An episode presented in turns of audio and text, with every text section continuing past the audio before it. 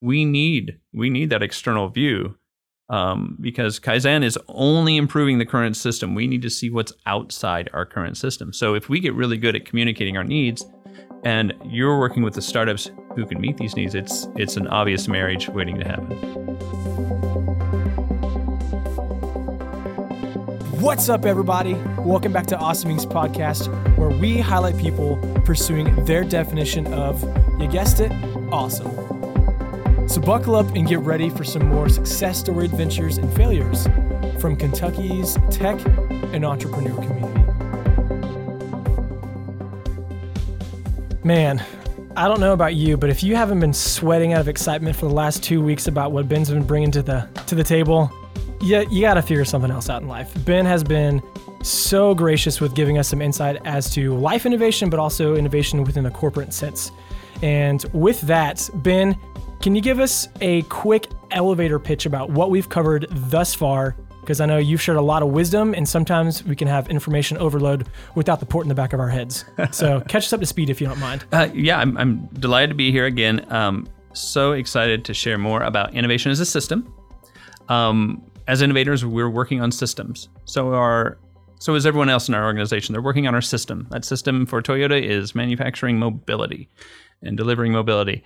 Um, for another organization, uh, your system may be delivering an app or whatever. So all of these systems have a fundamental limit. We've got to know where we are in respect to that fundamental limit because the work we need to be doing is very different depending on where we are on this S-shaped curve going from system launch to system death. So um, fundamental limits of systems was an important part of when we talk of, of the innovation story we've been telling here. Um, knowing who should be working on what part of your system at, at any given time in its life cycle is important. We talked about uh, Dr. Kirton's adaption innovation inventory and why it's really important for leaders to understand the cognitive diversity of their teams and to manage that, putting people in the right place to be successful so your uh, system can be successful.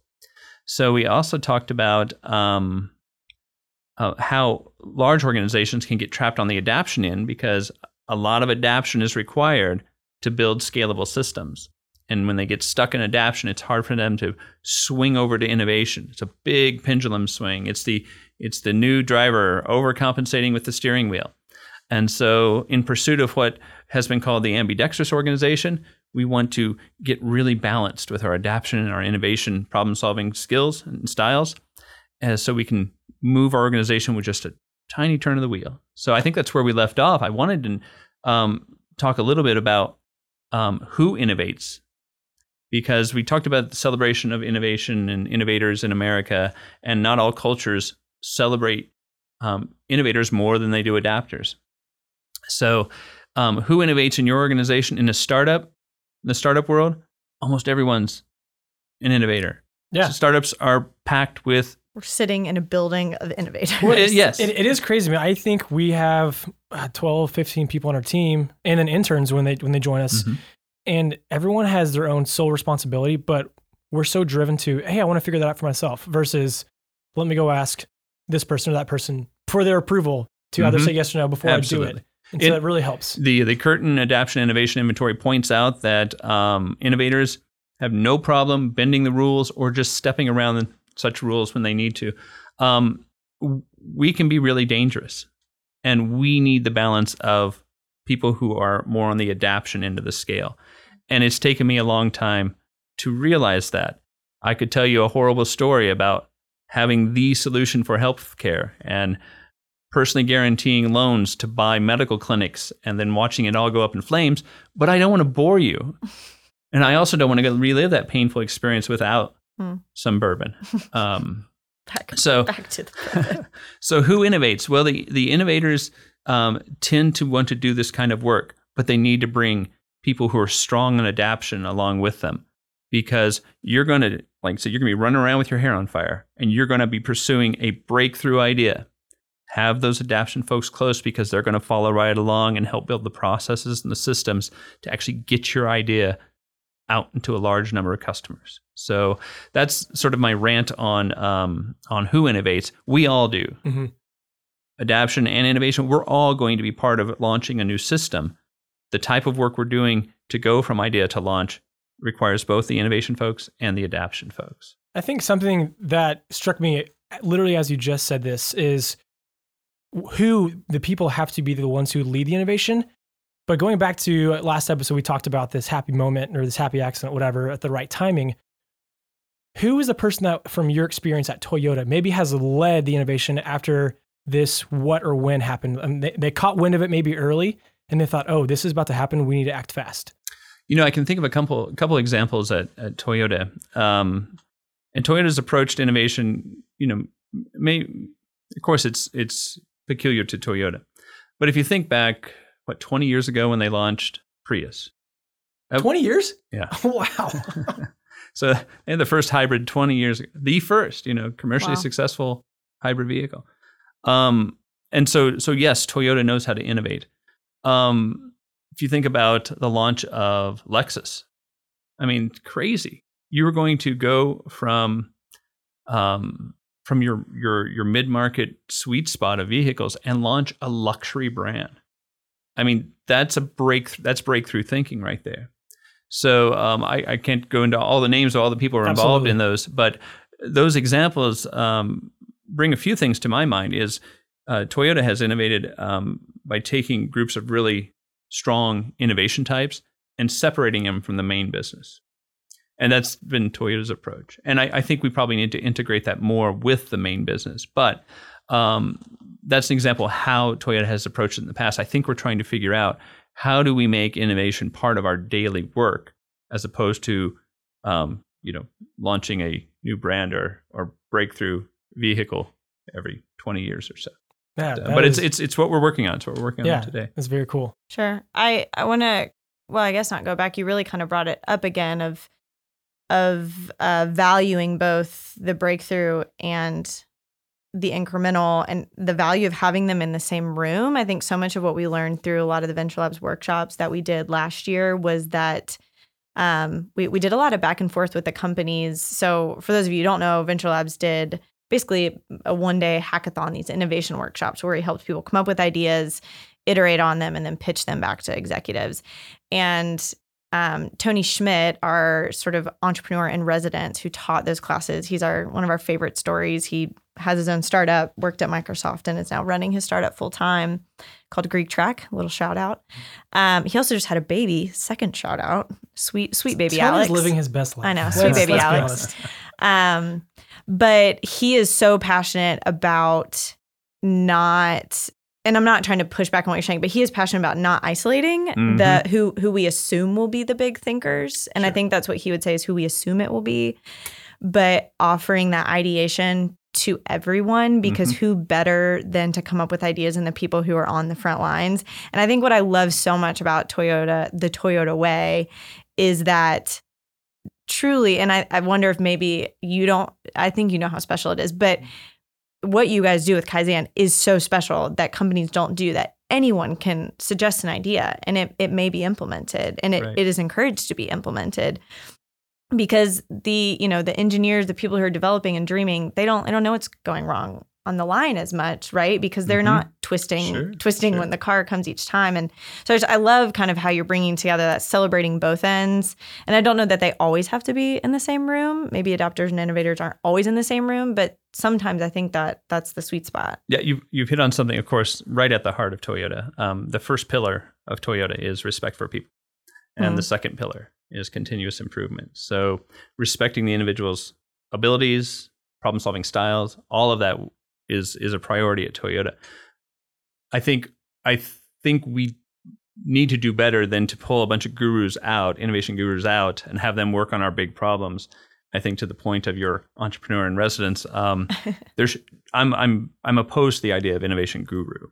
We need to teach everyone the skills for innovation, and I think uh, again a shout out to Awesome Inc. and the the work you're doing with Venture Labs and helping to bring these skills to corporations is essential because you equip everyone at your organization to innovate. Some of them may be on the adaption end. They can still innovate. It'll be harder for them. It, they will have to bring some coping um, skills with that, but they may really be passionate about an idea. And if you've given them the skills, they deserve the opportunity to bring those innovations forward.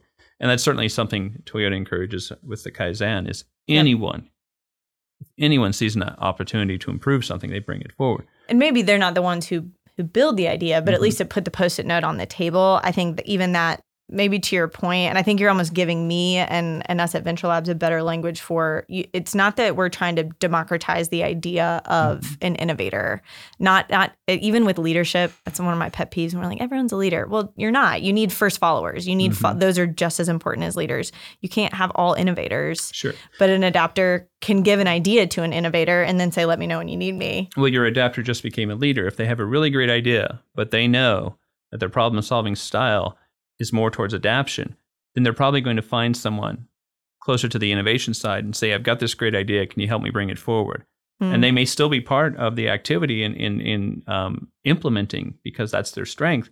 But they've just become a leader because they've brought an idea forward and said, "Hey, I need your help because I know I can't take this all the way." I think uh, I, I think we we all have to be leaders at different times, and and we, we corporations that just point to senior managers as leaders, you know, end Right. up end up um, robbing their teams of the opportunity to bring these ideas forward. That was good. This is this is great, Liz. You asked a, a, a question right there that made me think of why why we even want to have venture labs be a thing. Hmm. Because so many times we've talked with our friends in our community who they wonder why their company is outsourcing somebody to come in and not realize, hey, we have problems within the company that we are trying to solve, but no one's listening to my voice. Hmm. And yeah, that's where Mike and you have done a great job of stepping in, helping people feel valued and their problems, frustrations, whatever it may be, be heard. So then their team, their management, their leadership can realize, oh, yeah, we do have th- things and people within who are having great ideas. Why not look here first? Right. Now it reminds me of speaking going all the way back to jargon. This is this is deep into the jargon, but we often call them intrapreneurs. Mm-hmm. And so often I think at a company you get into a mindset of you've got your role and that's what you do. Sure. But in fact, you can act, you can think like an entrepreneur at your company. And that's what we so deeply believe in at Venture Labs is helping people think entrepreneurially. Um, and maybe that means you spin off and start a new company within your Sure. company. Maybe that means you come up with the next great incremental change. But that on that the startup lifeblood is what we kind of want to give to the corporate world. Mhm. Um, and I think sort of where we exchange ideas is because startups learn from corporation. I mean, it's like you said at the very beginning, startups are not great at scaling and maintaining. They have to bring in other people for that. No offense to our founders out there. We love you. We're thankful for you. Um, but I just I love I love these the convergence um, of these coming You know, together. I, I I'm I'm sort of future casting for Venture Mm. Labs here. We're I mean, deep deep into the jargon now. Future casting. you, you better check and see if there's a trademark on that. We are good. just- yeah. I, I did a quick Google search. okay, so we can claim it. Okay. Oh, we we We'll- owe we'll talk about it apologies to glass of bourbon. Toyota, Toyota and FutureCast. We're sorry. um, so Venture Lab is bringing innovation skills to corporations. That's that's your that's your objective. I think that's fantastic.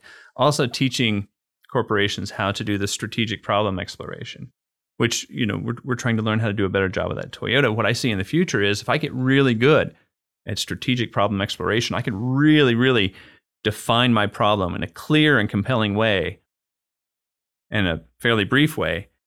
I, I sort of bring this catalog of problems to a venture labs and your network of startups start looking at my strategic problems saying hey i think we could tackle this one or at least help or at least get partway down the road i mean that's the ecosystem i see um, um, happening here and it's so exciting because we need we need that external view um, because kaizen is only improving the current system we need to see what's outside our current system so if we get really good at communicating our needs and you're working with the startups who can meet these needs, it's it's an obvious marriage waiting to happen. You, I have tears in my eyes. But I mean, really, that that is what we have sat around, and, and that's what we see in other startup communities that have these beautiful relationships with corporate companies, where it's it's a both sides benefit. Is it sy- symbiotic? I never remember that. Is it Uh, I believe I, li- I think that's believe what I'm looking uh, for. synergetic or synergist. synergetic? Syner, synergist, Synergy. Some, some fancy word that Yeah. could be. Both sides benefit. I get the bourbon. We'll find it out. Yeah. but truly that's that's what we want to see is is our founders knowing knowing the engineers and the CEOs and and this because that's, that's what we spent not 10 11 years 11. building Yes, you're right. is a is an ecosystem you'll hear us use that all the time you've used it it's it's the bigger picture of how do we and ultimately to really bring it full circle it's about growing Lexington growing central Kentucky growing Georgetown growing Kentucky as a state and that requires all of these coming together I have a quick case study um, of how Toyota worked with a startup and then led to a, a product with a larger organization. Um, Mm. And I won't go into a lot of details because not all the IP, not all the ink on the Sure. patents are You're dry. good. sure Um, but we were working with Force Sensors, and we um, worked with a startup that had some new technology. And it was really fascinating. We learned a lot. In fact, we learned so much that some of our engineers figured out how to improve um, the uh, data they were getting from these sensors by using certain types of substrates. Um, that led us to create some patents around this because it was a dramatic improvement in the performance of these force sensors. That led to us talking to a large global organization that wanted to manufacture some products with these improved um, force sensing abilities, and um, they may have a product on the market uh, next year. So, um, it, it, but it wouldn't have happened if we hadn't Hmm. connected with the really smart folks doing really bleeding edge stuff in the sensor space, a startup out out west. love that that's that's the case study that's the case study of our dreams All right. do you have any other questions Garrett I do. I have like two personal, questions. spiritual questions, Um, professional. Actually, I have all those. Liz cries when she talks, and so when she said I have tears in my eyes, she was not lying. They were they were glistening a little bit. But yeah, before we wrap up, Liz, I'll let you have the last word because this is this is your platform. I'm just helping you. yeah, give her the message.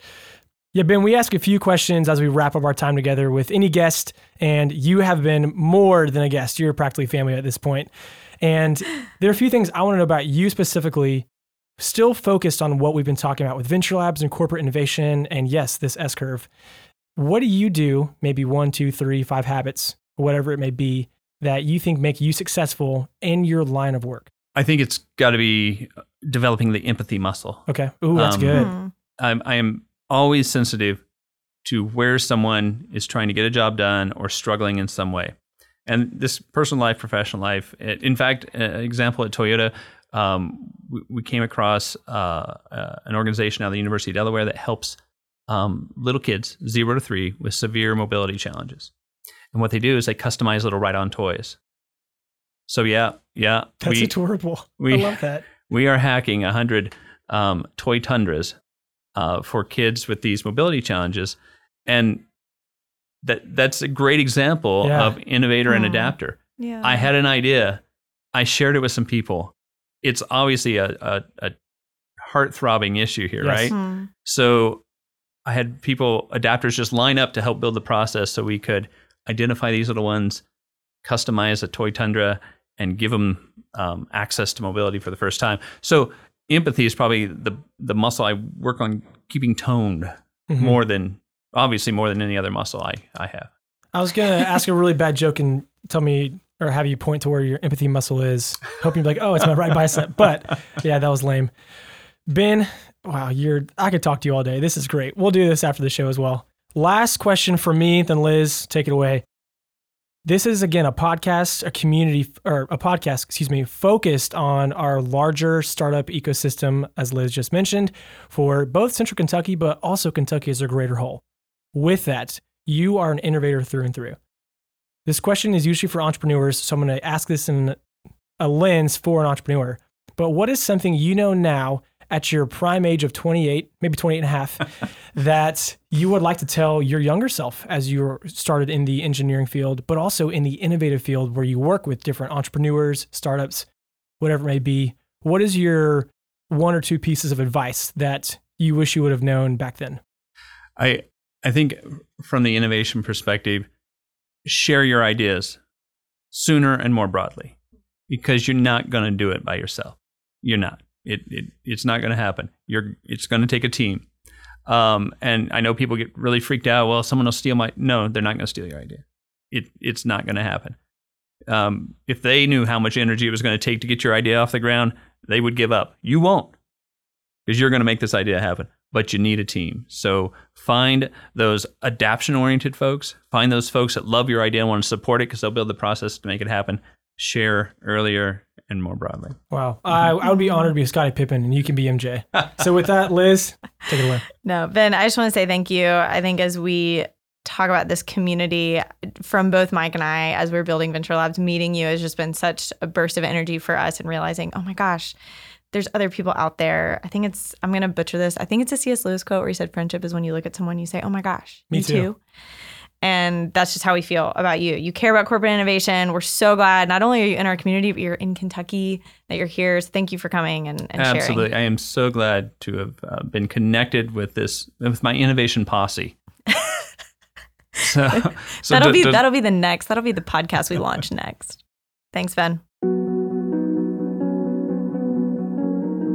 That's it, guys. Thank you so much for checking out this episode of Awesome Inc.'s Podcast. And another quick thank you to Lee Rosevere and a few members from our community who provide the music that you hear in this show. Lastly, give us a follow on Instagram, Facebook, all that jazz. Or even better, come on down to our space. Come be a part of our community and get plugged in, and let's start something awesome together. You guys rock. We'll see you next time.